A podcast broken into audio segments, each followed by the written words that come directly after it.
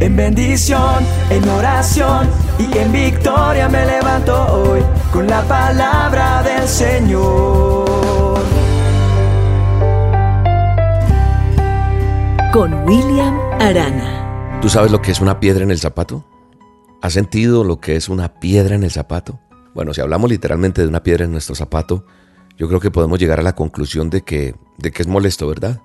Sí, porque a veces vamos caminando sin darnos cuenta, esa pequeña piedra entra en nuestro calzado y desde el momento que la planta de nuestro pie la pisa se comienza a sentir eso que está molestando en nuestro caminar. Entonces es ahí donde buscamos dónde parar para podernos quitar el calzado y poder sacar esa piedra que es muy pequeña y nos eh, deje de molestar para poder seguir caminando libremente. Una piedra en tu zapato es algo que está estorbando para poder caminar bien. Es aquello que está impidiendo ese buen caminar. Y así es nuestra vida en el Señor, en Dios, en nuestro caminar como creyentes, como cristianos. Poder caminar libremente. Algo está impidiendo tu buen caminar en el Señor. Si hablamos espiritualmente de una piedra en nuestro zapato, es todo eso que que te está impidiendo que camines libremente en el Señor. Es decir, que esa piedra en tu zapato podría ser todo aquello que está haciendo estorbo en tu caminar. Mira lo que dice la palabra de Dios en Gálatas 5, 7. Dice el manual de instrucciones, ustedes estaban corriendo bien. ¿Quién los estorbó para que dejaran de obedecer a la verdad? ¿Qué te estorbó? ¿Qué se atravesó en tu vida que no te deja caminar como caminabas antes, correr como, como, podías estar corriendo antes. Nosotros cuando anhelamos tener una vida delante de Dios agradable, necesitamos luchar cada día en contra de esas corrientes que el enemigo va a colocar. El simple hecho de proponernos agradar a Dios con nuestra manera de vivir hace que le decretemos la guerra al enemigo en nuestra vida.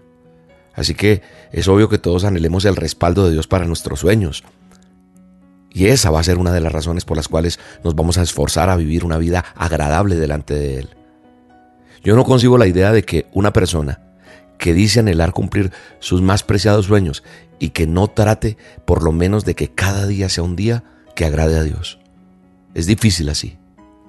Pero sabes, en el transitar de tu vida, en el transitar y en mi caminar con Dios, se van a presentar ciertas piedras en nuestros zapatos las cuales van a querer poner un obstáculo y dañarte para que tu caminar en Dios no sea estable, o peor, para alejarte de los planes de Dios para tu vida. Es por esa razón que hoy te estoy diciendo que en el caminar hacia tus anhelos, hacia tus sueños, tenemos que pararnos y sacar esas piedras que hay en nuestros zapatos. Entonces, ojo con, con esas piedritas que puede ser ese pecado oculto, esas amistades que no nos convienen, esas raíces de rencor y de odio, y empezar a, sacarlas. William, pero ¿cómo saco esas piedras espiritualmente hablando? Reconociendo delante de Dios, permitiendo que Él sane las heridas causadas por esas piedras y no permitiendo que nuevas piedras vengan a tus zapatos espiritualmente hablando. Así que levántate como un verdadero hijo de Dios y sírvele por toda la vida, pero de la mejor forma, o sea, libre de cualquier piedra en tu zapato. Padre, bendícenos en este día. Ayúdanos a sacar esas piedritas que no nos dejan caminar bien contigo, a salir adelante, delante de ti, delante de los hombres, delante de todo ser humano. Padre, gracias por amarnos, por bendecirnos y por estar con nosotros. En el nombre de Jesús. Amén. ¿Quién nos podrá separar del amor de Cristo? ¿Quién nos podrá separar del